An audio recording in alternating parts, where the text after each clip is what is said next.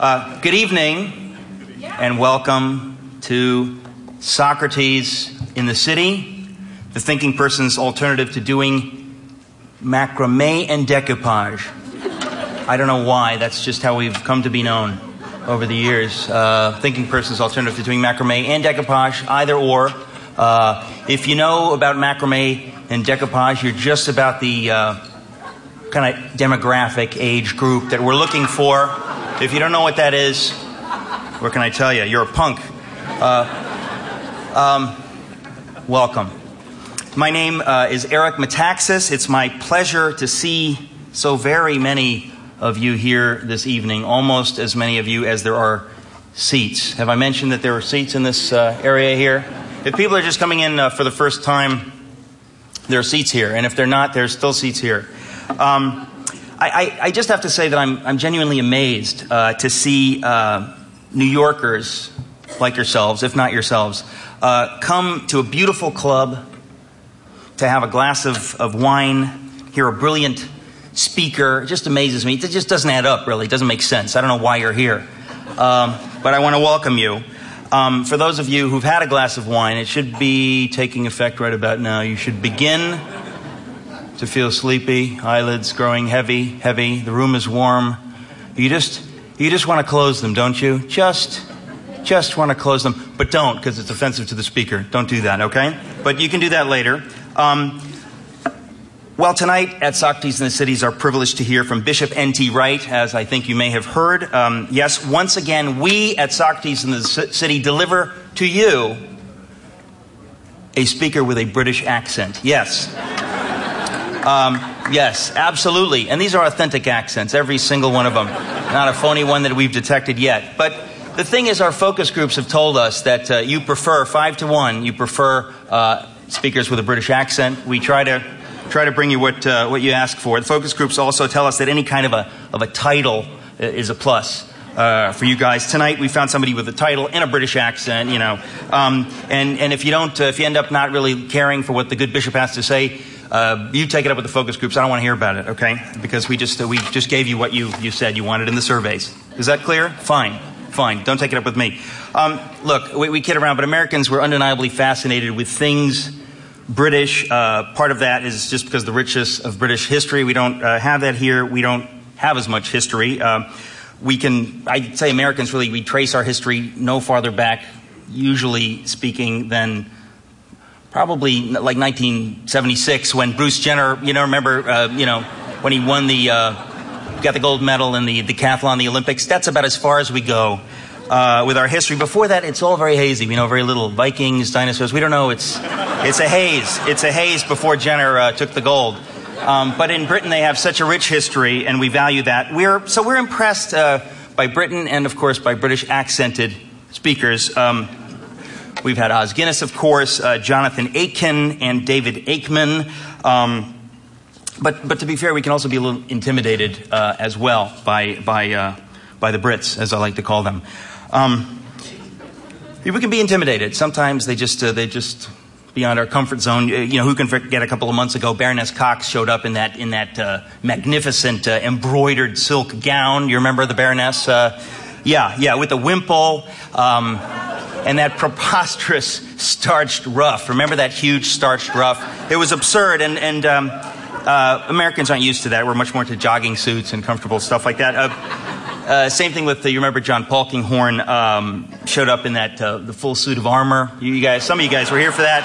Uh, putting putting his his his beaver up only to speak, uh, and to to glower us in that titled British way, you know that uh, that I find just so so un-American and communist. Um, uh, so you know that side of British culture we can do without. Thank you very much. Um, so, so you know, to be perfectly honest, uh, inviting British speakers is um, really something of a crapshoot, isn't it? You don't know what you're going to get. You just don't know what you're going to get. And, and I have to say that uh, I think we're probably all a bit relieved that the bishop hasn't come in here with his, you know, with his mitre uh, and crozier, you know, and the whole that whole thing. Um, so uh, thank you uh, in advance uh, for not wearing that stuff. I, I, I, always hate to bring that kind of thing up with the speakers in, in advance, you know, but I've, I've, been stung twice before, as I just mentioned, and I think I just did something I need to mention because it makes us uncomfortable. Um, yeah, right. Um, so tonight, of course, we're going to hear from uh, from Bishop N.T. Wright, who's speaking on the subject of his latest book, "Simply Christian: Why Christianity Makes Sense." There are copies here. There are more copies. I hope some of you already bought copies. As soon as the Q and A is over, quickly um, come over uh, to this table if you'd like uh, your book signed, and it's uh, going to be a little bit of a zoo because that's just the way the bishop is. He's, uh, but um, but uh, please try to try to keep it efficient and don't bend his ear or talk at all, please. Um, now, in case you didn't know it, uh, our speaker, uh, N.T. Wright, is the Bishop of Durham. Now, strangely enough, I'm not making this up. This is true. This morning at 7 a.m., at something called the New Canaan Society, which is a, a, a UFO cult that I'm a, a part of up in, uh, up in Connecticut. This is, I'm not making this up. This morning at 7 a.m. at the New Canaan Society, I introduced a speaker whose last name was and still is Wright. Same spelling, Wright. Uh, who's a pastor, guess where? Durham, North Carolina. Isn't that creepy? What is God saying? It's freaking me out. It's just, uh, it's freaking me out. So, so, but that's true, right? From Durham, pastor. So, so, so Bishop Wright, uh, you are the second pastoral figure named Wright from Durham I've introduced today. And that's really just about enough. Two's my limit. Uh, you know, doctor's orders. I can't. Uh, if there's a third, I'm sorry. You're gonna have to pass you on to somebody else tonight. Um, but uh, anyway, the, the, the, Wright that I introduced this morning, Alan Wright, had a North Carolina accent. Um, and just as the silliest thing uh, you, Bishop Wright, might say will sound brilliant because of your British accent, everything brilliant he said still sounded like he was just a picking and a grinning. Um, it's uh, it's odd how that is, but it's not fair. But there, there it is. That's just the way it is. Uh, that's just the way it is. So you get the benefit uh, from that. Um, well, now the book we're going to hear about tonight, Simply Christian, is not entirely unlike a book uh, I have written titled Everything Always Wants to Know About God, but we're afraid to ask. Not that my book is anything uh, like the bishop's extraordinary uh, work, but I, I, believe with the you know with the right marketing and distribution, we can give you a run for your money. I do, I do. Um, but um, yes, good evening. Uh, I wanted to say that uh, I have just, um, just to plug my second book for the evening, uh, I've just been working on a biography of William Wilberforce, about whom you will all hear uh, very much, 18th century uh, abolitionist. And when we uh, realized that we would have the privilege of hearing from Bishop Wright this evening, and the, the, the, the, term Bishop of Durham came up. I said, this, this rings a bell. Bishop of Durham. Now, I don't know enough about England to know exactly where uh, Durham is. Um, I thought it was a kind of wheat. Uh, but, but I thought, Bishop of Durham. So I, I, searched through my, my manuscript, which is now being uh, copy edited, and I found, in fact, that I, I had a little thing in there about the Bishop of Durham circa 1795. Um, and. Um, since nobody really will dare uh, stop me, I'm gonna I'm gonna read from the from my own manuscript. what are you gonna do? You're stuck. Tough. Um, but the scene is interesting. In 1795, abolition, things were not looking good for abolition. Uh, Wilberforce was really and truly struggling. It was, it, was the, it was just the dark night of the soul where things are looking bad. And uh, people were starting to, to leave the movement. You know, the movement had been, had been going for about a decade, and, and it was really, really tough at that point, people beginning to peel off. And uh, in, in my manuscript, I talk about uh, someone named James Stephen, who was an extraordinary member of the Clapham group, the group of people that were around Wilberforce at that time, uh, came to join the fold from the West Indies, sort of to, to buck up the recruits and say, I'm with you. And he brought with him to London his family in 1795 and three West Indian turtles. That's, you know, before you had to declare that kind of stuff to customs officials, right? And um, he decided to give them, James Stevens, to William Wilberforce as a present, these three West Indian turtles. Uh, now, Wilberforce, uh, in a couple of years, would be married, have children, and a menagerie of, of animals. But at this point, he's still single, and he couldn't, he could barely feed himself. I mean, he had a problem, much less take care of uh, three turtles from another hemisphere. Um, and so I'm quoting from my book here. So Wilberforce gave the three West Indian turtles to his friend, the Bishop of Durham. It's good, isn't it? You should buy the book. thank you, thank you. And the Bishop of Durham, in turn, gave them to his cook. The cook, in his turn, gave them to several waiters who gave them to the bishop's guests at a banquet for 55 people who all enjoyed them thoroughly and who were all, the bishop informed Wilberforce in his thank you note, supporters of abolition. Isn't that sweet? Yeah. It's kind of sick. And so I just, before we let you speak here, Bishop I just want to say if, if anybody gives you a pet, you really mustn't cook it. You just mustn't do that. It's just not, it's not to be done. Uh, but that's what your forebear did. See a forebear? Can we describe him that way? Um, anyway, to be serious for a final paragraph, Bishop Wright is one of the world's leading New Testament scholars, and we are thrilled to have him with us today. He was the Dean of Lichfield Cathedral and the canon theologian of Westminster Abbey. Some of us have heard of that. I believe it's in London. Yeah? And he is currently, as we've said, the Bishop of Durham. He's taught at Cambridge, McGill, and Oxford universities and has written over 30 books. He's also appeared on numerous television programs, uh, including uh, ABC News, Dateline, and American Bandstand. uh, might be a typo, I don't know. As usual, our speaker will speak for 35 or 40 minutes on the topic, uh, after which we will have uh, about the same length of time for questions and answers. There should be microphones set up. Do make your way to the microphone uh, for Q&A at that point.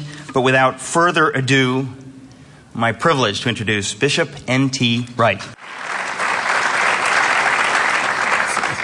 Thank you very much. Uh, I don't think I've ever had an introduction quite like that before, and I may never get one like that again but it, it, did remind me all this stuff about Britishness. Um, my friend and former colleague, Professor John Bowker, who is a leading English theologian who used to trot across to America frequently for conferences, told me that one time he looked in his diary and discovered that there was a conference and he was giving a paper at it and he had to get on a plane right now and he hadn't actually thought about what to say, so he looked on the plane to see what he was talking about and it said uh, God in the 21st century or something like that.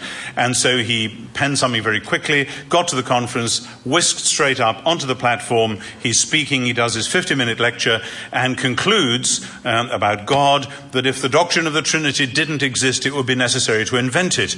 And there was thunderous, thunderous applause. And as he sat down, the person next to him said, uh, Very daring, very daring. And he said, Well, daring? I thought that was rather orthodox. The man said, Well, this is a Unitarian conference. And, and said, So why are they all applauding? He said, Well, they just love your accent. So,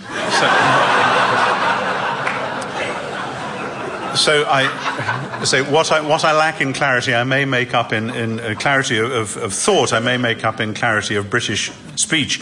But I have to say, uh, I, I, now that I am to my horror, this last three years, a member of the House of Lords. Uh, you didn't sufficiently rub that in, actually, Eric. Can we just, just flag that up? Um, uh, I, I, was reminded of the splendid moment a few years, ago, well, some years ago now, when Lord Hailsham was Lord Chancellor of England. And uh, the Lord Chancellor wears some very fine robes and the whole legal kit and so on. And he came out of his own room in the House of Lords, and often you have parties of visitors and tourists who are being shown round the corridors of the Houses of Parliament. And uh, Hailsham came face to face with a party of American tourists. And uh, at the same time, um, a door opened further down the corridor, and a member of Parliament, a man called Neil Marten, who was MP for Buckingham at the time, uh, Neil Marten emerged from the, the door maybe 30 yards down the corridor. And Hailsham wanted to attract Neil Marten's attention, so he ignored the tourists who were facing him, and he raised his hand and he called, Neil. And the tourists, of course, all did. So the, these are the pitfalls that, that, an Englishman has when, when addressing American audiences. And uh, the, the the possibilities for misunderstanding within our common language or not so common language are legion and well known and written about elsewhere. And uh, they even come in that I've got in my hands the American edition of this book, Simply Christian, and the British edition, and they're written by two different people. This one's written by N.T. Wright, and this one's written by Tom Wright, because um, in, in England, my publishers think if it's designed to be a user friendly book as opposed to one of those academic tomes, they prefer me to be Tom. But in America, uh, the publishers apparently want want me to look a bit more serious, so they give me my full initials, N.T. Wright. So, but it is the same book, um, and uh, I think I, I, think I prefer the American cover actually. But there it is. Um, you never quite know when you're publishing. We, we live in a very confused world, and I've just been lecturing in another place a little way north of here. Um, in Cambridge, Massachusetts, in Harvard University, in fact, and I've been talking about some of the confusions that are out there in our culture right now. And I'm, I'm reminded of, some, of a splendid um, op ed piece which our chief rabbi in the UK did recently in the London Times. Jonathan Sacks, our chief rabbi, is one of the most articulate and elegant uh, expositors of basically faith and life in the UK today, along with our Archbishop Rowan Williams. And Jonathan Sacks did this splendid piece where he talked about the children of Israel walking through the wilderness with God trying to guide them. And he used as his um, model for how this was working what happens when you have a GPS system in your car or as we call them, a satellite navigation system in your car. And uh, he said, and I wouldn't have had the temerity to say it, but this is how he put it. He said that whoever invented this GPS with a woman's voice telling you that in 200 yards you must turn right, he said, didn't do so with the average Jewish male in mind. He said, because he said everybody knows that when this voice says in 200 yards turn left, said the answer is, who do you think I am? I'm not going to do that. I'm going to turn right at the next one. So, so, so he said, but then when you do that, there's a sort of pause, and then after a while, the voice says, in effect, Well, this wasn't what we had in mind, but since we're now here, you probably want now to do this and this and this. And he said, That's what it was like with the children of Israel. They had God in the midst saying, Do this, do this, and then they, No, we're going to do that and that, and said, And so God hangs in there, goes along with them. And he said, Is that a model of our culture? Is that what we're like in Western civilization today? Is there still a divine voice in our midst saying, Do this, do this, do this? And are we paying any attention? And he said, The trouble is, you can't absolutely guarantee that that's the situation. He said, Because there's another model. It's a brilliant little article. He said, There's another model which sadly might be the one which is really obtaining right now. Apparently, there is a certain type of ant which, when it is lost, is programmed to follow the ant in front. Now, that's normally a smart thing to do because somewhere out there there's a little furry creature who actually knows where we're supposed to be going, so you'll get there. But he said sometimes what happens is that you have an entire colony of ants going round and round in an enormous circle, each following the one in front. And they all die of starvation because they don't know how to get out of that circle. And so Jonathan Sacks's article ended with this rather sharp question Which are we more like? Are we like the children of Israel, maybe getting it wrong, but maybe still just about listening for a voice? Or are we like those ants, just merely following the ant in front? Everybody hoping that if we follow where the fashion is going, intellectually, societally, whatever, culturally, then we'll all get somewhere. And in fact, going round in circles. And it's partly with that kind of image in mind that I started this book. This book is in three sections. I'll hold up the American edition of the book so you can see this book is in three sections, still in three sections. I actually planned four, and I got towards the end of the third, and my writing time that I'd um, uh, allowed for it was just about up. And I phoned the publisher and I said, I've, I've finished three sections, and I actually want to do the fourth one, uh, but I'm not sure when I'm going to do it. He said, if you've done three and it's already 200 pages, that's quite long enough, and actually it looks like a book to me. So there are things, and you may well pick me up on them in the Q&A, which I did want to say in section 4. Maybe it's going to be another book. But the first section is called Echoes of a Voice. Echoes of a Voice. And I'm not here talking explicitly about sat- satellite navigation systems or about uh, the children of Israel in the wilderness. I'm talking about voices that I believe virtually all human beings in virtually all cultures listen for and know but are puzzled by. And the first of these is a voice which tells us to do justice. You don't have to teach people that there is such a thing as justice. There is such a thing as fair. You go to a, a, a school playground with four year olds, preschool play, playground. And if you listen to what they say, and this is a point straight out of C.S. Lewis's Mere Christianity, to which I happily doff my cap at this point, and sooner or later you'll hear one of these kids say, That's not fair. You don't have to teach, you know, has the child been to a seminar on modern theories of justice? No, it hasn't. Child just knows that there is such a thing as fairness, and you, this child who's beating him up or whatever, is not obedient to this thing called justice or fairness. But you know, we do exactly the same as adults and as nations and countries and societies. We all know there ought to be such a thing as putting things right, doing justice, getting it sorted out. And we all find it extraordinarily difficult. When I lived in Westminster, I lived within maybe, uh, um, I was going to say a five iron shot, my golf isn't so good, maybe a three iron shot of um, four or five leading judicial establishments the Houses of Parliament, the Lord Chancellor's office, uh, New Scotland Yard, where all the police hang out, and, and, and one or two other places as well, with just down the river enough barristers in the City of London to, to, to man a battleship, although with all those barristers arguing, the battleship would be going around in circles, I think. But uh, and still we can't do justice. There's all these people, highly paid, working at it. And yet we know that justice slips through our fingers. We sometimes get it right, and we often get it wrong. And internationally, globally, you don't need me to tell you that the doing of justice internationally is a major problem right now. And each time we think, right, we now know what to do, and we go and try and do it, and as often as not, we make matters worse. So there's this oddity, and I describe the call to justice as the echo of a voice, that we can sort of hear this voice somewhere saying, You know in your bones that things ought to be fair, ought to be sorted out, ought to be just. What are you doing about it? And we say, Well, yes, I wish we could. But then, of course, there is an exception. In my own case, I'd rather like to be able to sneak round the back and avoid this because it could be convenient. So there's a residual oddity in human experience, whatever your religious and cultural background. And then the second echo of a voice that I've tracked here is spirituality. 30 or 40 years ago, with secularism rampant, the very word spirituality was not a buzzword. When I grew up, people weren't talking about spirituality. They might talk about prayer, um, often in the sense of, that's what I used to do when I was a kid, but I don't do it anymore. But spirituality wasn't such a thing. And I use in the book the image of, it was, it was as though you'd had a country where there were lots of springs of water bubbling up all over everywhere and making everything muddy and messy. And sooner or later, a dictator comes along and paves the whole thing over with concrete and says, if you want water, we will pipe it to certain outlets and that'll be safe. You can have it there. That was the world I grew up in, the world of secularism that had paved over the rich, bubbling springs of spirituality. And they said, we have these outlets called churches, and if you want some spirituality, you can go there perhaps, but not many people did. But then what happens after a while is that the springs of water get too energetic and they break open the concrete and spill out all over everywhere. And it's very confusing, and people are so thirsty that they're drinking any water, even if it's muddy and messy. That's the situation we now have since the demise of secularism in face of the New Age spiritualities, neo pantheisms, all kinds of new religious movements. Go into the average bookstore and look at the mind, body, spirit section, or whatever it's called there, and you'll find all kinds of weird and wacky and wonderful religions, except not normally mainstream Christianity. Isn't that funny? People think they want spirituality, but they're not going to find it in church, and sadly, sometimes they're right.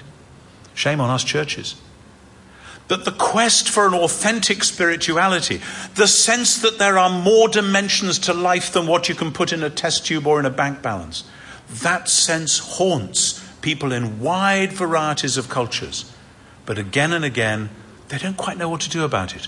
Or they try to pray and it works one day and then the next day it doesn't seem to mean anything, or whatever it is. So, this too, I say, is like the echo of a voice a voice saying, You ought to be listening to this. And we say, Yes, I know, but I'm not quite sure what to do about it. And then the third echo of a voice is relationships. Basically, we all know we are made for one another and we all mess it up. And we do that in terms of our most close up, intimate relations, familial, spousal, uh, and the colleagues we work with, we manage to get across them and manage to, to foul up relationships and we're not good at friendships. But we do it globally as well. We all know that it would be wonderful if we could all get along as a global society. And we work at it and we have highly paid diplomats trained to do it. And we still get it wrong. And there are still wars and rumors of wars. And if you ask almost anyone around the world if that's the way it ought to be, they say, no, we ought to be able to do this relationships thing. And we can't. And so this too is a puzzle, a haunting echo of a voice. And then the fourth one is beauty. I'm going to read you just a little bit and uh, uh, give you the parable that I use at the beginning of the chapter on beauty. One day, rummaging through a dusty old attic in a small Austrian town, a collector comes across a faded manuscript containing many pages of music written for the piano. He phones a dealer. The dealer phones a friend who appears half an hour later. Puzzled, excited. This looks like the handwriting of Mozart himself. But it isn't a well known piece. In fact, he's never heard it before. More phone calls, more consultations. Really does seem to be Mozart. And when we play it through, it's wonderful, but it seems incomplete. I'm now praising the next two paragraphs. There are gaps, and just where it ought to be coming to a climax, it seems to stop and then pick up again later. And gradually the truth dawns on the excited little group. What they are looking at is indeed by Mozart. It is indeed beautiful, but it's the piano part of a piece that involves another instrument, or perhaps other instruments. By itself, it is frustratingly incomplete. It is a signpost to something that once was there and might still turn up one day in case anyone should wonder, and I say this in the book, I wrote those paragraphs just a few months before an enterprising librarian in, librarian in, Philadelphia came upon a Beethoven manuscript which turned out to be the composer's own transcription for two pianos of the Grosse Fuge from one of his final quartets, life and art imitating one another in rather a curious way. But my point is this that's the position that we're in when we're confronted by beauty. When you stand before a great painting, I went to the Met today and thought about this, when, when you stand before the most amazing sunset, or when you see the beauty of a human face, whether it's a little baby or a lovely, wise old person, there is a haunting quality to it, as though it's not just complete in itself, it's a signpost to a larger truth, which is just round the corner, just out of sight. We can't grip it, get our hands on it. It's as though we're hearing the echo of a voice, and we'd love to hear whose that voice is and what story it's telling. So, I mean, you, you, can do, no doubt, you can run other echoes of other voices, but these are the four that I chose as ways in because you see, I don't think you can prove the existence of God. That is to say, I don't think you can set up a framework, call it post enlightenment rationality or something like that, and say, right, we will run the God experiment through this framework that we have set up, and if God happens to pass the test, then we'll put a tick in the box and say, right, we've proved the existence of God. What you've done is you've divinized your framework of thought. And any, any being that actually fitted into that framework would not be God. Because if there is such a thing, such a being as God, God is the God who is superior to all our frameworks of thought. In other words, it doesn't work that way. But what I think we have is not proofs in that kind of mathematical, rationalistic sense, but signposts within our world which at least raise a puzzle, ask a question, force us to confront issues which in our busy lives, we're all dashing around doing a million things, we, we don't always stop and actually take stock of these issues. And so, as the center part of this book, it's in three parts, as I said, I talk about the Christian story. I call it staring at the sun for precisely this reason that just as if you stare at the sun, it dazzles you, and actually you can't quite see the sun because it's too bright.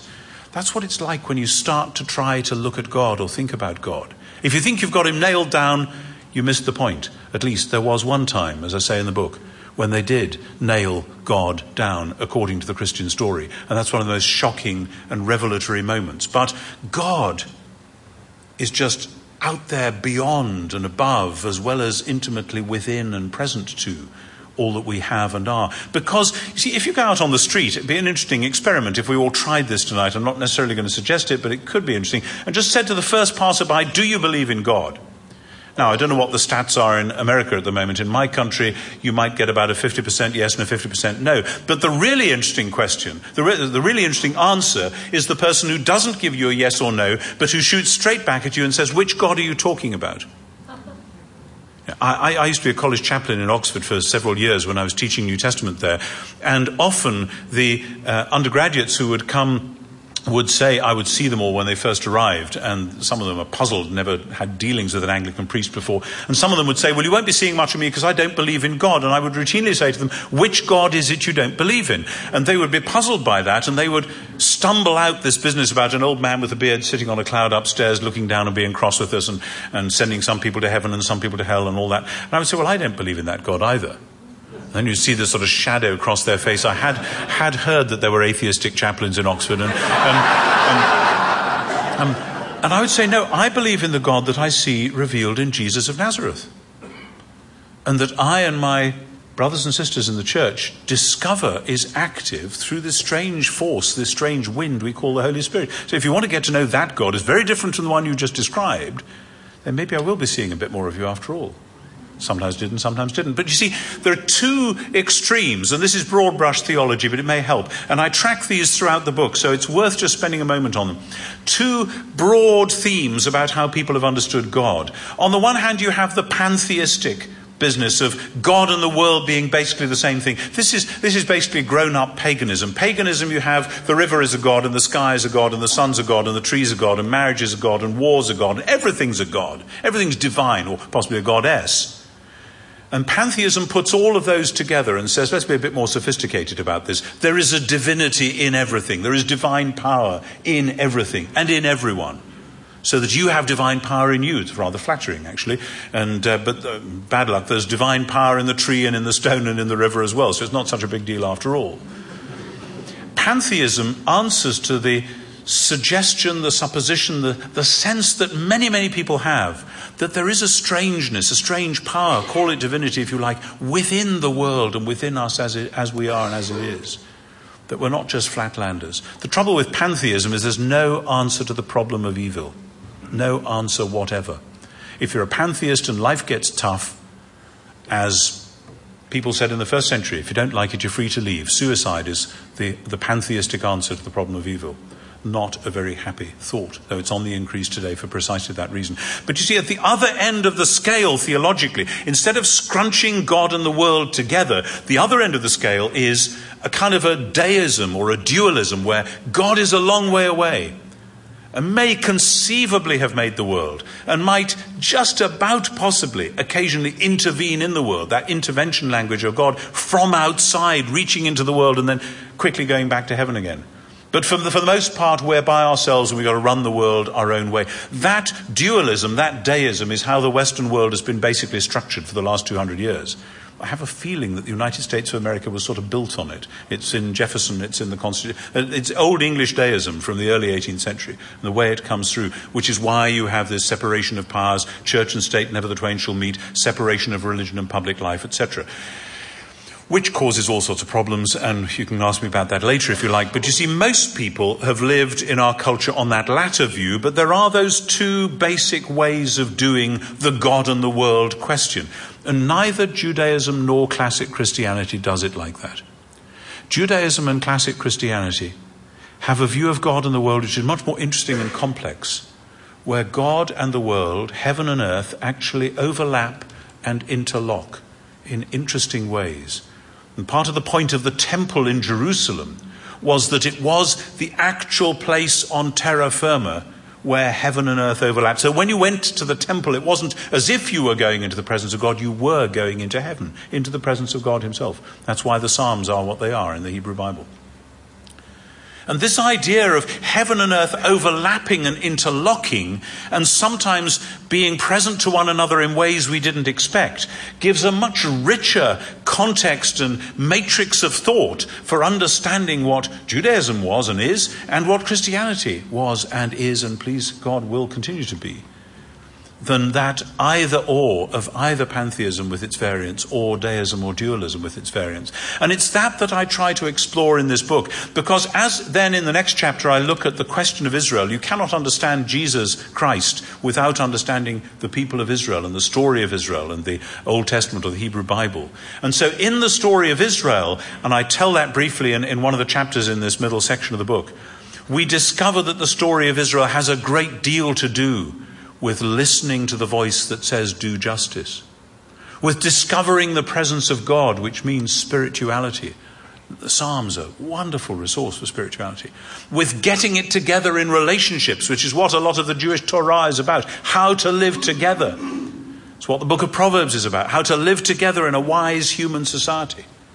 And with the beauty which they glimpse, not least again in the temple, the beautiful place in Jerusalem, the joy of the whole earth, and the vision which grows out of that kind of language of the ultimate beauty of a new creation, when God will make all things new and the earth will be filled with the glory of God as the waters cover the sea. A wonderful prophetic image, answering to those four great longings, those echoes of a voice. So when we turn over the page and meet the figure of Jesus in the Gospels, we shouldn't actually be surprised that out of that Jewish tradition, there, there comes someone who is speaking about God finally getting it together with the world. The slogan Kingdom of God is about that. God putting the world to rights, taking his power and reigning. And Jesus is passionately concerned with justice and spirituality and relationships, and yes, beauty. Consider the lilies of the field. Just think what sort of world you live in, and what that tells you about the sort of God who made this world. But the thing about that putting together of heaven and earth is that there is this thing called the problem of evil, and it's radical and it's not to be wished away or waved away by saying, oh, it doesn't really matter, it's only some people who have problems from time to time. Evil runs through each of us and through each human society. And if God and the world are to get it together, and this is endemic in the Jewish tradition itself in the Old Testament, and comes together with a rush in the story of Jesus in the New, then we are bound to find that all sorts of things also come to their head in terms of a conflict between good and evil, in terms of the ultimate clash. And I'm just going to read you a little bit from uh, the, the, the chapter where I discuss how that ultimate clash came about. The meaning of the story is found in every detail in the passion narratives in the Gospels as well as in the broad narrative. The pain and tears of all the years were met together on Calvary. The sorrow of heaven joined with the anguish of earth. The forgiving love stored up in God's future was poured out into the present.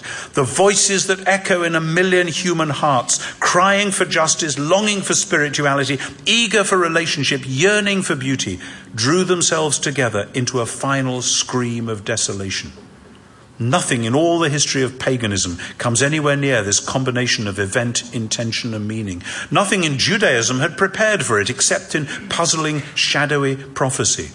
The death of Jesus of Nazareth as the King of the Jews, the bearer of Israel's destiny, the fulfillment of God's promises to his people of old, is either the most stupid, senseless waste and misunderstanding the world has ever seen, or it is the fulcrum around which world history turns. And Christianity is based on the belief that it was and is the latter.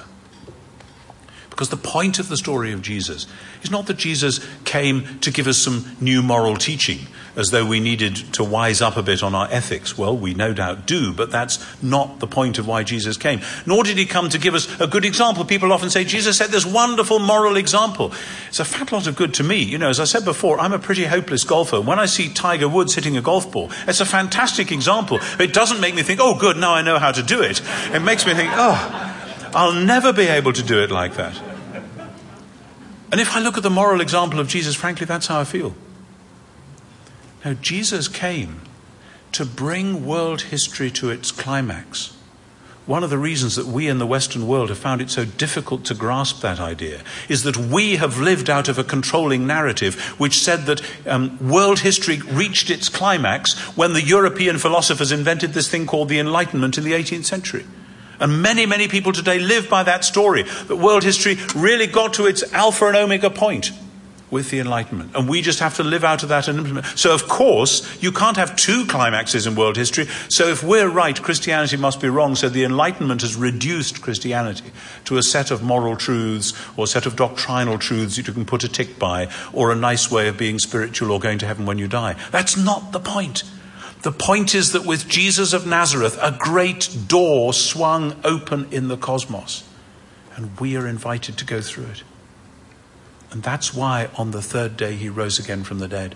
I and others have written about that elsewhere. Indeed, the longest book that I've written to date is about the resurrection, 750 pages of it. I sent it to my father. I send everything I write to my father, and he finished it, bless him, at a run in about three and a half days. He's an old man, he's retired, he's got nothing else to do but read his son's book all day, poor chap.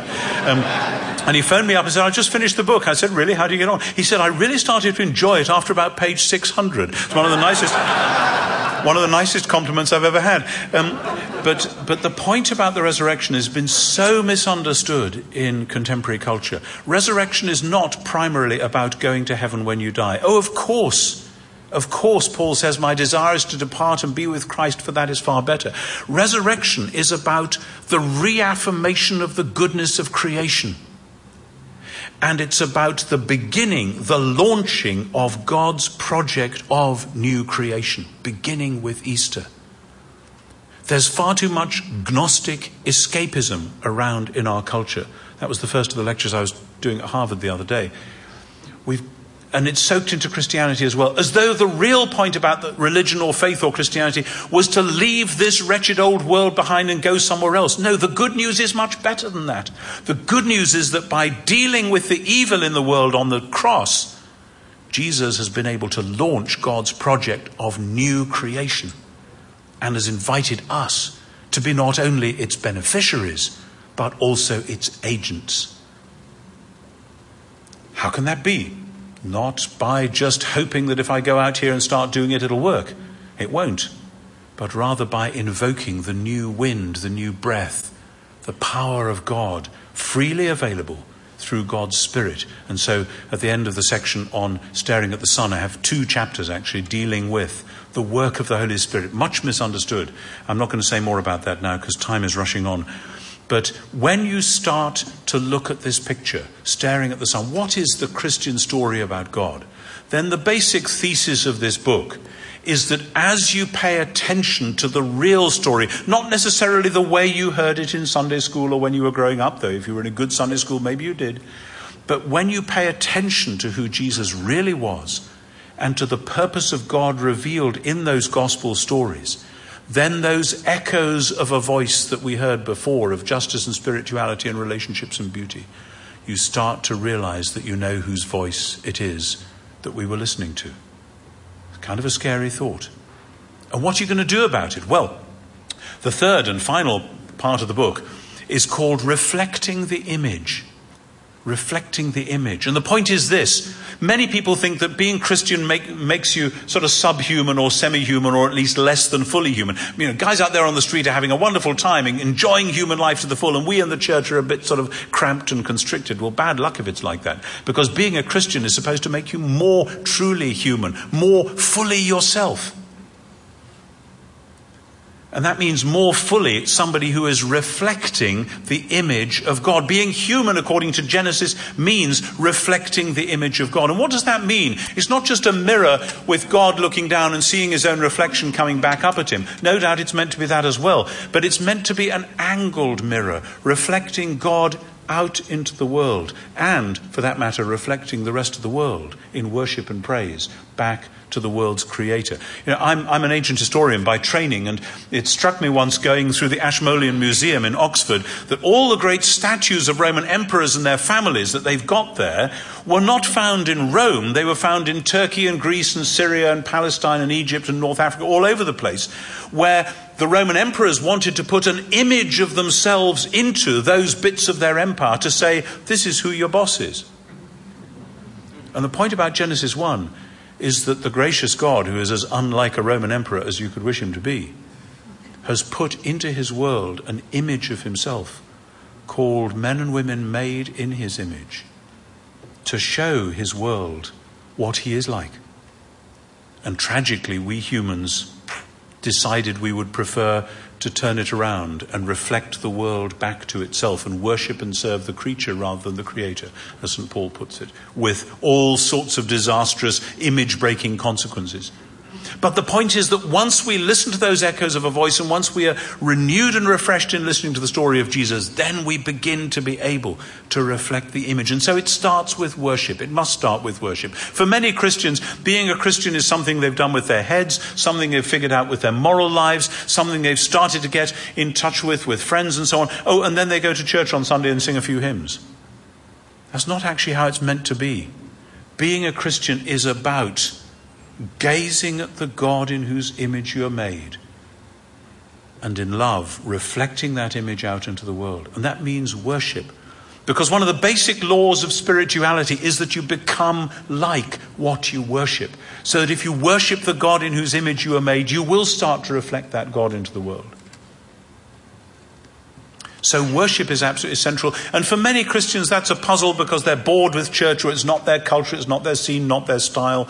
And, and that's a problem we all live with in today's pluriform culture, and I fully accept that. But in the middle of worship, there grows prayer. And again, with prayer, you can track the different ways that people think about prayer. There is option one, the pantheist sort of prayer, where if God and the world are basically the same thing, then praying is just getting in touch with the divinity that's all around us. Well, no doubt it's better to be in touch with divine forces than to forget that they're there or try and screen them out. But that's not Christian or Jewish prayer. And then a lot of people who live in the dualistic world, prayer is shouting across a void to a distant God who might or might not be listening. It's like the, the traditional mariner lost on a desert island, putting a message in a bottle and flinging it into the water in the hopes that somebody somewhere might eventually read it. For a lot of people, that's what prayer is like. But it's not actually what Christian prayer is supposed to be like. Christian prayer, and if you read John 13, 14, 15, 16, and then 17, you'll see a wonderful model of it. Christian prayer is supposed to be simultaneously intimate and awesome. It's an odd combination to us, but actually it's how it is. There's an awe in the presence of one's Creator, but there is also an intimacy because the Creator invites us to call Him Father. And living with that extraordinary business of awe and intimacy, and discovering as we open ourselves in prayer that this means coming closer to Jesus and getting to know Jesus better. But the danger with that is that the closer you get to Jesus, the closer you get to the cross, and you find that the pains of the world, as well as the joys of the world, will stretch you and pull you till it feels as though you're being pulled apart. And St. Paul says that's precisely the point being conformed to the image of God's Son so that when the Holy Spirit is at work in somebody's heart and they are praying in that fully Christian way, part of the Christian calling is to be a person and a community where the pain of the world and the pain of God can get it together. Read Romans 8, it's all in there. So, prayer is the most extraordinary calling, and it echoes and models that business that God and the world are not the same thing and they're not far apart, but they overlap and interlock. And we're called to be people who live at that point, which can be very painful but also very joyful. And then in the middle of it all, and I've got a couple of chapters on this as well, we find the Bible. Of course, I've been quoting the Bible, referring to it quite a lot already. And many Christians, again, not least in your culture, have a real, real problem with the Bible. You may have been beaten over your head with the Bible as a kid. I know a lot of people in America in the Biblical Studies Guild who the reason they're in Bible, biblical studies is because they grew up with the Bible morning, noon, and night. They couldn't get it out of their systems. But then when they went off to college and studied it, they discovered it was actually a human artifact written by ordinary people like themselves. And maybe it's full of puzzles and oddities and even contradictions. And so one lot of people think that the Bible is simply a human artifact which has grown up from within the community. And if there's any divinity in it, it's on that pantheistic model. While still a lot of other people sometimes labeled fundamentalists. We don't have that same phenomenon in Britain as you have here, so I wouldn't presume to, to pontificate about it. But um, uh, often think of the Bible as this book which has come from this distant God and which has just floated down to us.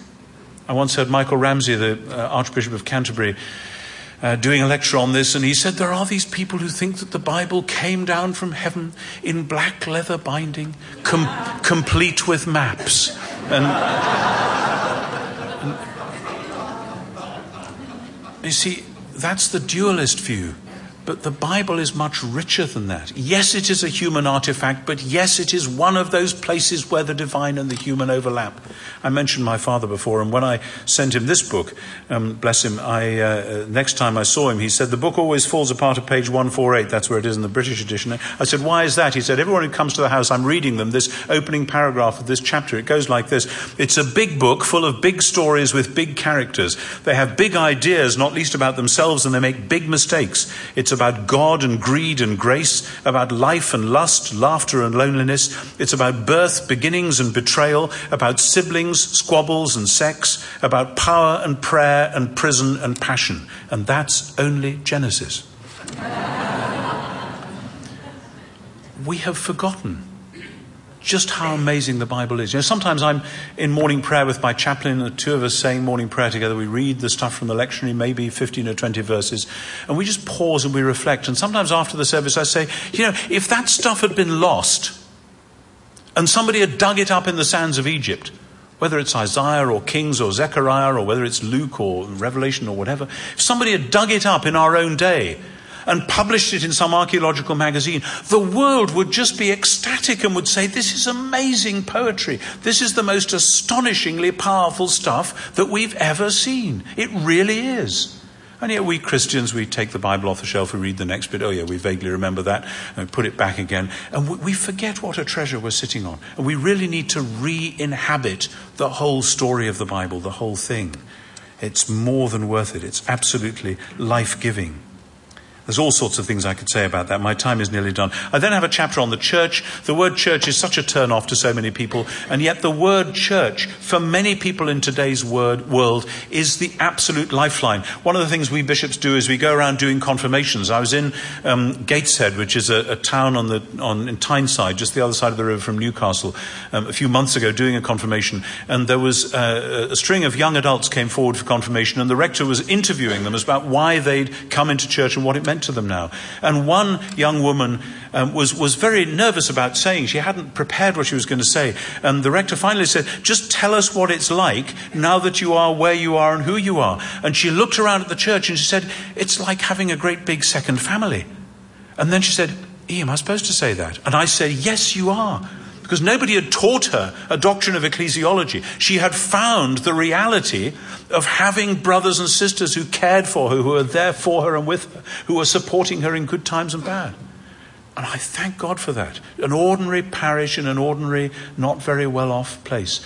Being church. That's what church is supposed to be like. Anyway, there's much more I could say about that. The final chapter is about new creation starting now. The point of new creation is this. See, being a Christian isn't about just stumbling our way through the world the way it is, maybe making a bit of a difference here or there, but eventually having this spiritual destination called heaven where we go to when we die. I've said it before and I'll say it again. Heaven is important, but it's not the end of the world. In the Bible, we are promised new heavens and new earth and those go together. In Revelation, the last scene of the Bible, it isn't that we are snatched up from earth to heaven, it is that the New Jerusalem comes down from heaven to earth, the ultimate denial of all Gnosticism. It is God's intention to renew this sad old earth. God's not finished with it. And what began in Jesus' resurrection on the third day will be complete when earth and heaven are one. And when in that wonderful prophetic vision from Isaiah 11, the wolf and the lamb will lie down together, and little child will lead them. And the earth shall be full of the glory of God as the waters cover the sea. And that's the vision that the New Testament picks up on as well, even though much of modern Western Christianity has screened that stuff out because it didn't know what to do with it. It's there and it matters. And the point is this that's the context in which we do Christian ethics. Christian ethics is not a bunch of funny old rules that somebody dreamt out, uh, a kind of a set of cate- uh, Kantian cate- categorical imperatives hanging in the sky, threatening us. Nor is Christian ethics simply a matter of getting in touch with our deepest feelings and so that'll be authentic, won't it? Welcome to the brave world of existentialism and romanticism. And, but most people, again, you see option one, brings you with pantheism into existentialism, just getting in touch with who I really am and being like that. It's not Christian ethics. Option two, the dualist thinks you've got all these rules and God's going to be cross with you if you break them. That's not Christian ethics. Christian ethics is saying, We live in God's good creation. But that creation is spoiled by the radical evil which has infected it. However, God in Jesus Christ has dealt and is dealing with the radical infection of rebellion and evil. Call it sin if you like, as long as you remember that that doesn't mean the arbitrary breaking of arbitrary commands. And God is therefore launching his new creation, starting with you and me, but not stopping there. Because if we are to be angled mirrors reflecting the image of God out into the world, we are called to be agents of new creation. And that means serious Christian work for ecology, serious Christian work on reducing and hopefully abolishing global debt, serious Christian work to turn the um, chemical and scientific community around to say those people who have AIDS need these medications and they need them now, whatever it's going to mean economically. Serious Christian work at so many different levels, locally on your street and mine, globally through your politicians and mine. And when we are doing that kind of work, my friends, we are not oiling the wheels of a machine that's one day going to drop off a cliff. We are anticipating in the present the new creation which will be complete in the future. We are not building the kingdom of God by our own efforts. Don't get me wrong. That's the old social gospel. Oh, we just have to do this stuff and eventually we'll build the kingdom. No, the kingdom of God will remain a fresh gift of God's good grace. But what we can do is build signposts for the kingdom. And when the kingdom comes, those signposts will be seen to have really partaken in the reality towards which they point. It's as though, the image I've used, and I'll, I'll end with this, the image that I've often used is it's as though I'm a, a, a stonemason working on a great, huge cathedral. And the architect has got these wonderful plans, and I, I'm not even into that stuff. I don't really know what this thing's going to look like. I've just been given this one stone, and I've been told I've got to carve this bit of a pattern on it. And I don't even know what the next bit of the pattern's going to look like. My task is to be obedient to carving this bit, and it's up to the architect where he chooses to put that into the building. This is what I mean when I say we are called to be people of new creation, not only its beneficiaries, as though salvation was all about me, but its agents, because salvation is God's gift not just to the church, but through the church. And so let, let me just read you in closing the last paragraph of the book. Made for spirituality, we wallow in introspection. Made for joy, we settle for pleasure. Made for justice, we clamour for vengeance. Made for relationships, we insist on our own way. Made for beauty, we are satisfied with sentiment. But new creation has already begun. The sun has begun to rise. Christians are called to leave behind in the tomb of Jesus Christ all that belongs to the brokenness and incompleteness of the present world. It's time in the power of the Spirit to take up our proper role, our fully human role as agents, heralds, and stewards of the new day that is dawning. That quite simply, is what it means to be Christian, to follow Jesus Christ into the new world, God's new world, which He has thrown open before us. Thank you very much.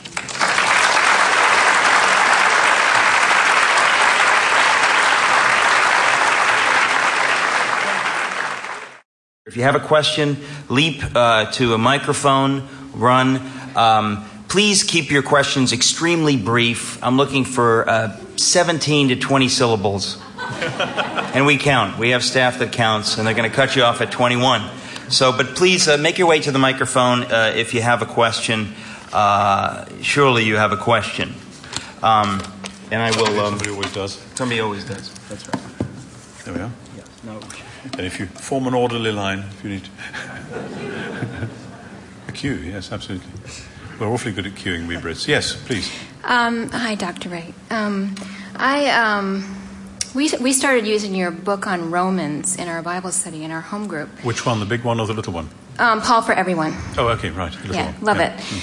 Um, but what I have to ask you about this revolutionary concept of your, you know, Christian worldview, I agree with it wholeheartedly. I think that as Christians, we need to be salt and light in this world in a, you know, a, a, a tangible way that affects policy and purpose and reaching out in Africa or, you know, all these mm-hmm. different policies. But my one question is how do you see that happening? Because it seems somewhat utopian from the mm-hmm. outset. Mm-hmm. How do you see that? You know, I think when you're talking about the prayers of Christ, he's speaking mostly about unity. How do you see all the den- different denominations coming to this utopian worldview? How do you see that happening? Yeah. There's, there's two different questions inside there. One about is it utopian or what, and one about church unity, but they obviously do belong closely together. Um, it may seem utopian, especially to those of us who've lived in churches that haven't even grasped the vision, let alone have seen it happening. But actually, within my lifetime, there have been two extraordinary examples where the church has actually made a huge and radical difference. The first one is obviously South Africa. Who would have thought, some of you are old enough to remember how things were in the mid 70s. Maggie and I went to South Africa in 75. You'd never have dreamt that 20 years later you would have a black archbishop um, chairing a commission for truth and reconciliation, hearing the tragic stories and having a whole community seeking reconciliation and forgiveness. That was just quite extraordinary. And if you want to know how it happened, you have to say God did it, and God did it through the faithful witness, the faithful and very dangerous witness of the church. The other example, of course, is that when they elected a Polish pope in the late 70s, um, nobody quite realized that within two or three years that would have given the Polish people courage to raise the solidarity flag, which was the crack in the dike of Eastern European communism, which then within the next decade completely finished the whole thing off you know, people have credited other people, particularly in this country, with the finishing off of Eastern European communism. But actually, I think it started right there when they elected JP2. And, you know, yes, life is more complicated than that, but there is power in the old gospel yet. And that was what was being lived out. But so you can see that at the macro level. But I want to tell you, I have seen, and I've been proud to see, because it wasn't my initiative, on the streets of my own diocese, in some of the poorest parts, and I, I live in a very poor diocese by and large, to see the church getting to grips with what's going on on the street. There's one wonderful project in South Shields, major unemployment in the area. Half the shops had shut, so the bank had shut because it wasn't getting enough business. And the church, an ordinary little church, got together with the other churches, church unity. So it's Anglicans with Romans, with Methodists, with one or two others, and they took over that old bank and they run it as a literacy training place, as a credit union, as a mothers and toddlers, as a, a daycare center for old people. And it, it, it is enough to make you weep with joy. You come out of the church after the Eucharist and you just see the gospel happening, transforming people's lives on the street. It can happen. Of course, there are huge problems. Um, because it is only ever fitful and partial, just like our own obedience is only ever fitful and partial. But it can happen and it does transform people's lives, not just short term. It can actually make a lasting difference to that whole community. So it does happen. And the, the thing about church unity is, if we could say to ourselves across the denominations, this is the stuff we ought to be doing, we'd find we could agree about an awful lot of that, and we could be solving some of the theological problems as we'd rolling up our sleeves and, and painting people's walls or, or clear, uh, sorting out old people's homes or whatever it was. I've seen that happen. Yes, next question. Uh, yes. Um, you started off by uh, referring to uh, the children of Israel and the uh, GPS satellite navigation system, and I thought that was a remarkable uh, Metaxian um, coincidence. um, because um, I'm Jewish and I've been writing about GPS for the last seven years.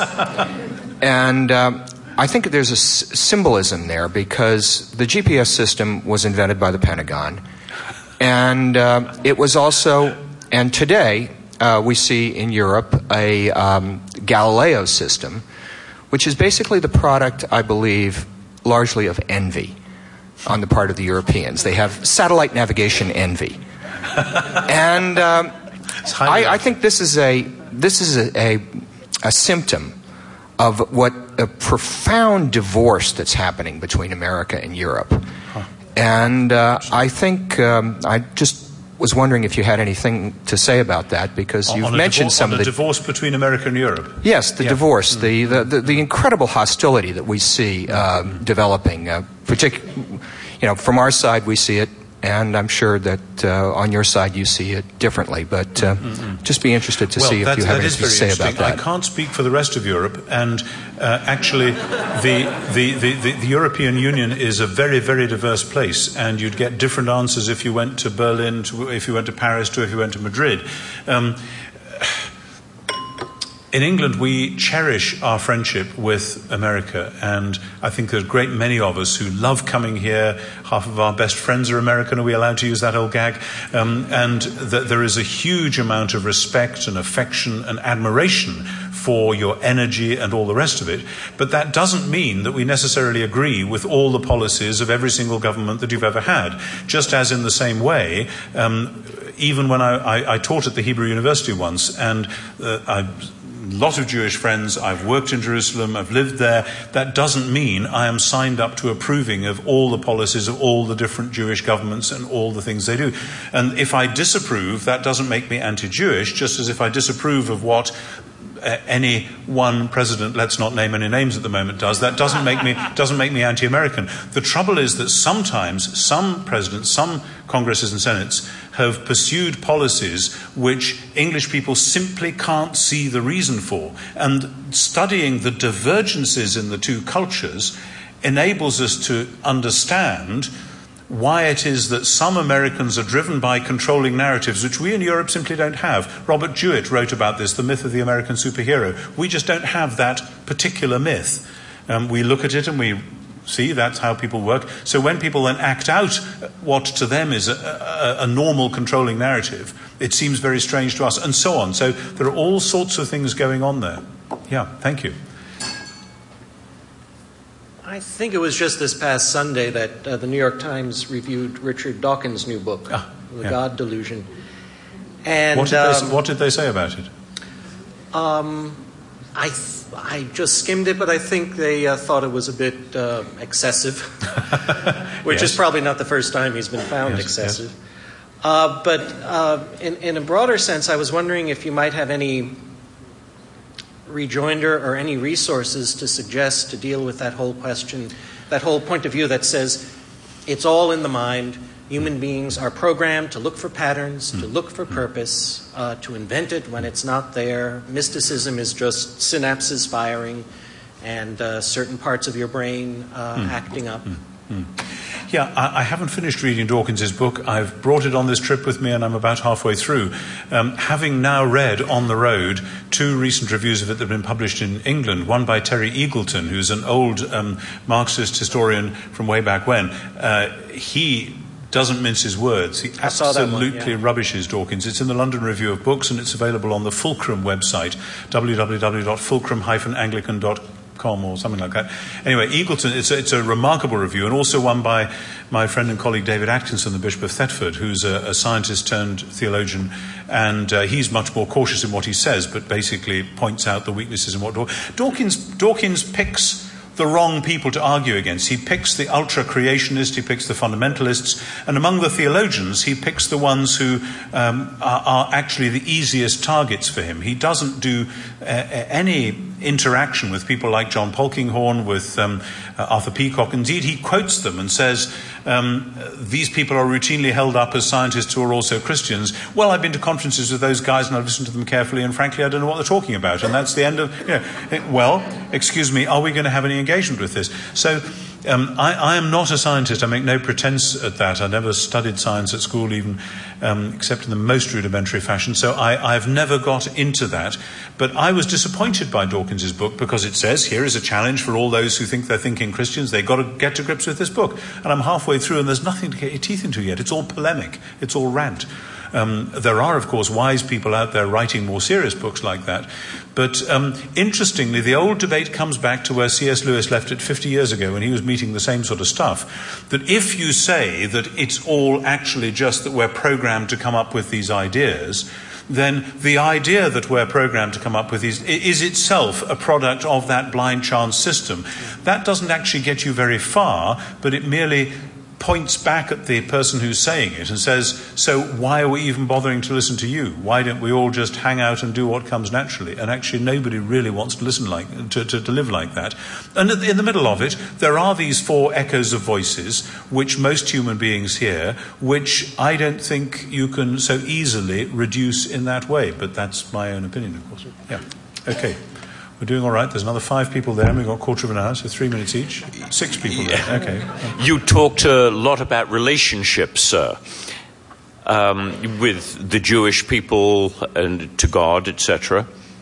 where do the Palestinians fit into your equation? Great question. Um, very closely, I happen to believe, and as I say, I've lived there and I have friends on both sides of the Green Line, and I keep up as best I can with what's going on there. Um, at the moment in America, there is this massive move of some on the religious right to say that ethnic and geographical Israel is the fulfillment of prophecies in Zechariah and Daniel and Ezekiel and so on. I remember being fascinated by that view when I was a graduate student 30 plus years ago. And eventually, after studying the New Testament, expecting to find confirmation of that view, my study of the New Testament led me to think that that was not, in fact, the right way to go, because in the New Testament, and Romans 8 again is the classic example of this, the whole world is now God's holy land. There is something about the transition through Jesus, and I know there's controversial and indeed polemical in some quarters, which says that the Holy Land was an advance metaphor for God's claim on the whole creation, and that that's where we're now going to. And within that, Paul then immediately turns around in Romans 9 and says, Where does that leave us with the Jewish people? And he wrestles with that question, and I've followed that wrestling and tried to be obedient to it. But when we then have a claim that the land inalienably still belongs to the ethnically Jewish people, and that therefore they have some kind of inalienable right to do whatever is going to suit them vis a vis the Palestinians, I say purely in terms of that echo of the voice saying, do justice, we cannot stand by and say that that's okay. And interestingly, the Palestinian liberation theologian Naim Ateek wrote a book um, nearly 20 years ago now called Justice and Only Justice, which is a quote from Deuteronomy. And uh, one of the rabbis expounding that line, which says, Justice and only justice shall you seek, says, Why does God say the word justice twice? And this rabbi says, Because there must be justice for Israel and for her neighbors. And that's Naim's point that yes, there must be justice for Israel. There must be a safe place. The Jewish people must be secure. We have learned that lesson to the nth degree, I hope and pray. But that justice must never be at the expense of doing violent and horrible injustice to their neighbours all around. It's not as easy as that. It's a short answer to a long and complicated question, but that's where I would start. Thank you. Next question. Dr. Wright, you, uh, you always seem to make very compelling arguments. I'd, I'd uh, in defending the gospel, I'd love to know what the most difficult argument you faced from a critic that's an unbeliever, whether it be historical, philosophical, uh, scientific, whatever it might be. What's the, what's the hardest argument you've had to struggle with? It's hard to pick because they're always coming. Um, but uh, I think there are dimensions to the problem of evil which go so deep that they challenge me to say, did Jesus really deal with that on the cross?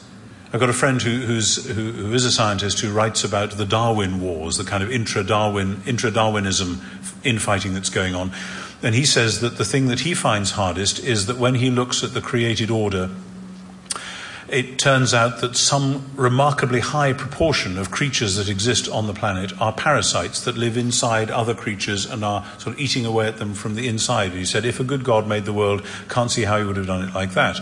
Now, I have not studied that stuff, but it seems to me there are problems of that sort which do need to be wrestled with. And you might say, if you like, that that is the result of the fall.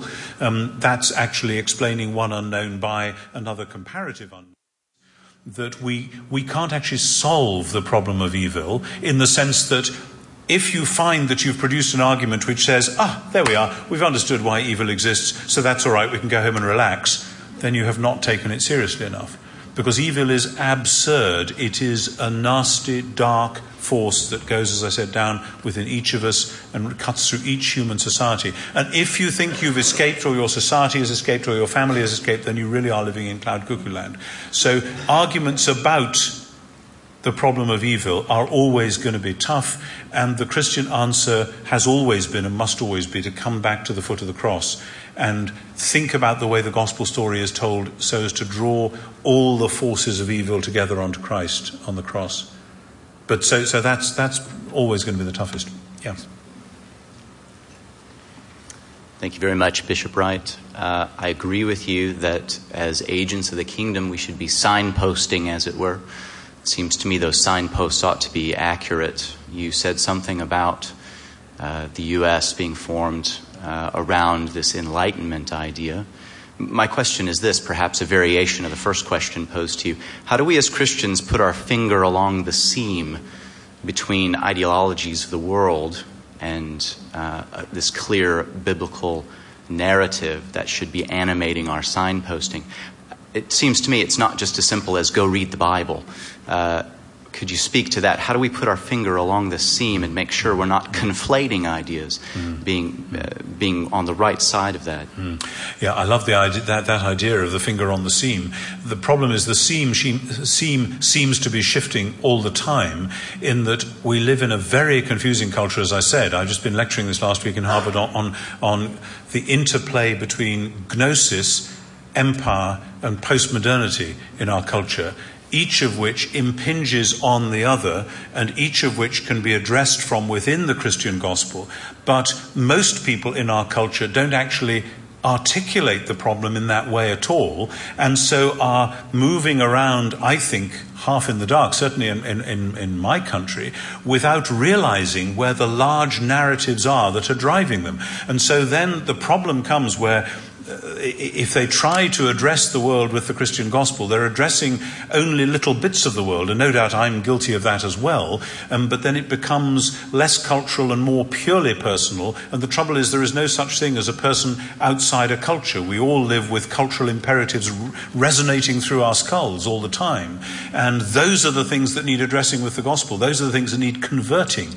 So that it, it, is, it is a very, very difficult task, and it takes the constant vigilance. This is why it's got to be a whole church thing. Can't be one person doing it.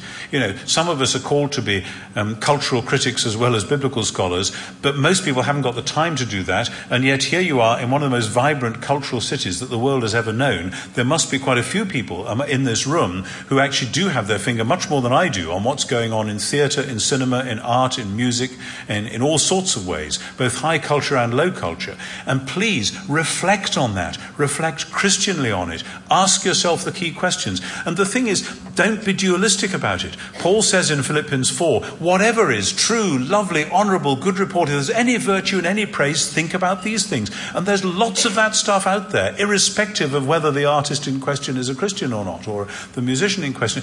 And we can celebrate, just as with the Enlightenment, I celebrate a great deal that was good about the Enlightenment. I'm sometimes seen as being anti Enlightenment. I'm not. And Enlightenment brought great blessings as well as great problems, and that postmodernity is a necessary answer to the Enlightenment, but it too leaves us deeply unsatisfied. The Christian task is always to go through and out the other side, to take the best that there has been, to thank God for it and celebrate it and build on it, but to do so constantly looking, constantly vigilant. There is no one answer that I can give you which we can then all put in our pockets and think, well, that's got that one sussed for the next generation. But it's a wonderfully exciting task, and I, I commend it to you. Thank you. Thank you. We can only do the last three if we're very quick. Yeah, okay, so, sorry. Uh, and I shall try and no, do no, quick too. uh, yeah. I think this is a simple question is do you believe that the apocrypha have a use?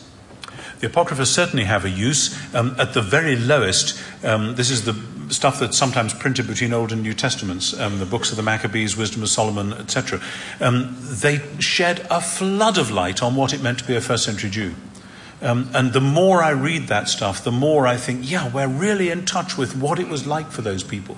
And some of those books in particular, like the Wisdom of Solomon, give us direct access to how people were thinking about the concept of wisdom, the concept of life and death, the concept of empire, in a way which then opens up like a flower when it comes through into the New Testament. Paul looks as if he knew um, the wisdom of Solomon and is in, at least in dialogue with it and at least engaging with it. So, yes, the Apocrypha is enormously important.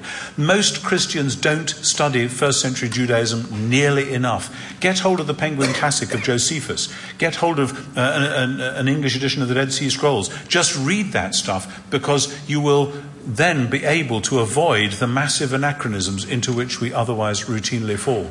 Is this a supplementary? And the Gospel of Thomas that just came out? Oh, the, the Gospel. And, and those sort of That's New books. Testament Apocrypha. That's a very different thing. Yes, that was actually my question. The, ah, I'm sorry. I was thought you meant the Apocrypha as normally described. Okay, there's, he gets two questions at the price of one. Um, there are several things which are called Gospels which didn't make it into the New Testament, and there has been a, major fad in New Testament scholarship over the last um, decade or two, especially, actually, almost uniquely in, in America, for saying that these were the really exciting Gospels and they got squelched by the boring Christians who preferred their, their st- solid, staid old uh, Matthew, Mark, Luke, and John. Um, let me just say this is enormously important. I happen to have, we're all doing this tonight, I happen to have another little book which is just published, which is called Judas and the Gospel of Jesus, just published by Baker, and that is a response to the Gospel of Judas, which was just published at Easter. But let me just say this as a taster. In the second century, the people who are being thrown to the lions and sawn in, sawn in two and burnt at the stake were not reading Thomas and Judas and Philip and Peter and, Mary, and Gospel of Mary and all this. They were reading Matthew, Mark, Luke, and John. Because those are the books which say Jesus is Lord and Caesar isn't. Whereas Thomas and Co. are agnostic, dualist, escapists, and they have a Jesus who is all about escaping this world. And so, why would it matter that God's kingdom should come and his will be done on earth as in heaven? So it's Matthew, Mark, Luke, and John, I'm afraid, that are the really radical ones, not those flaky Gnostic stuff. Yes, next question.